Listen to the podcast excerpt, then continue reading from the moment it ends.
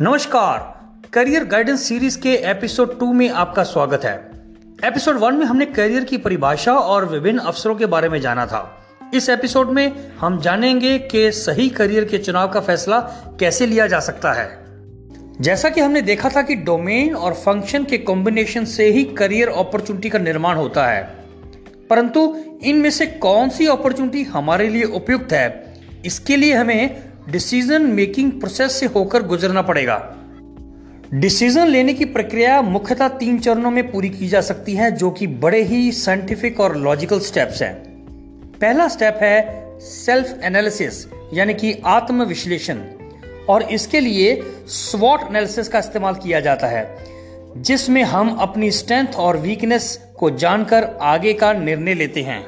हर इंसान के पास कोई ना कोई यूनिक स्ट्रेंथ होती है जैसे कि उसका कोई नेचुरल टैलेंट जो उसे गॉड गिफ्टेड मिला हो, या कोई ऐसा हुनर जो उसने लर्निंग प्रोसेस के दौरान डेवलप किया हो, या कोई ऐसी खूबी जो उसे दूसरों से अलग करती हो और जिसका हम अपने करियर में इस्तेमाल कर सकें।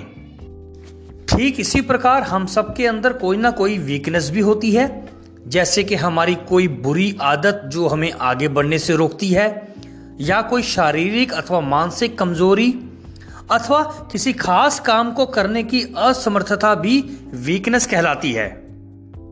हमारी स्ट्रेंथ हमारे लिए प्रोफेशन के नए नए अवसर लेकर आती है और दूसरी तरफ़ हमारी वीकनेस हमारे लिए उस प्रोफेशन के लिए रास्ते की रुकावट बनती है। इसी कॉम्बिनेशन को समझना ही स्वॉट एनालिसिस कहलाता है। डिसीज़न मेकिंग प्रोसेस का दूसरा स्टेप होता है मैच एनालिसिस अब चूँकि स्वॉट एनालिसिस के बाद हम एक प्रोफेशन का चुनाव तो कर चुके हैं, परंतु यहाँ यह भी देखना होता है कि क्या यह काम मेरे जुनून या इच्छा शक्ति से मेल खाता है या नहीं। यदि प्रोफेशन और पैशन का सही मैच हो, तभी यह एक सक्सेसफुल करियर की बुनियाद रख सकता है।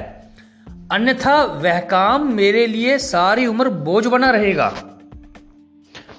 तीसरा तथा अंतिम चरण होता है डिमांड एनालिसिस इस एनालिसिस में हम अपनी स्ट्रेंथ और पैशन के द्वारा चुनी गई फ़ील्ड का बाज़ार में स्कोप यानी कि संभावना देखते हैं। और यदि कोई स्कोप संभावना ना दिखे तो वापस स्वॉट एनालिसिस कर किसी और क्षेत्र में संभावनाओं को तलाशते हैं।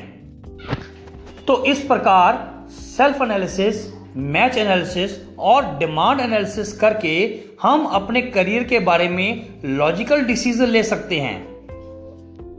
इस एपिसोड में इतना ही। अगले एपिसोड में हम रिक्रूटमेंट प्रोसेस की बात करेंगे। तब तक नमस्कार, धन्यवाद।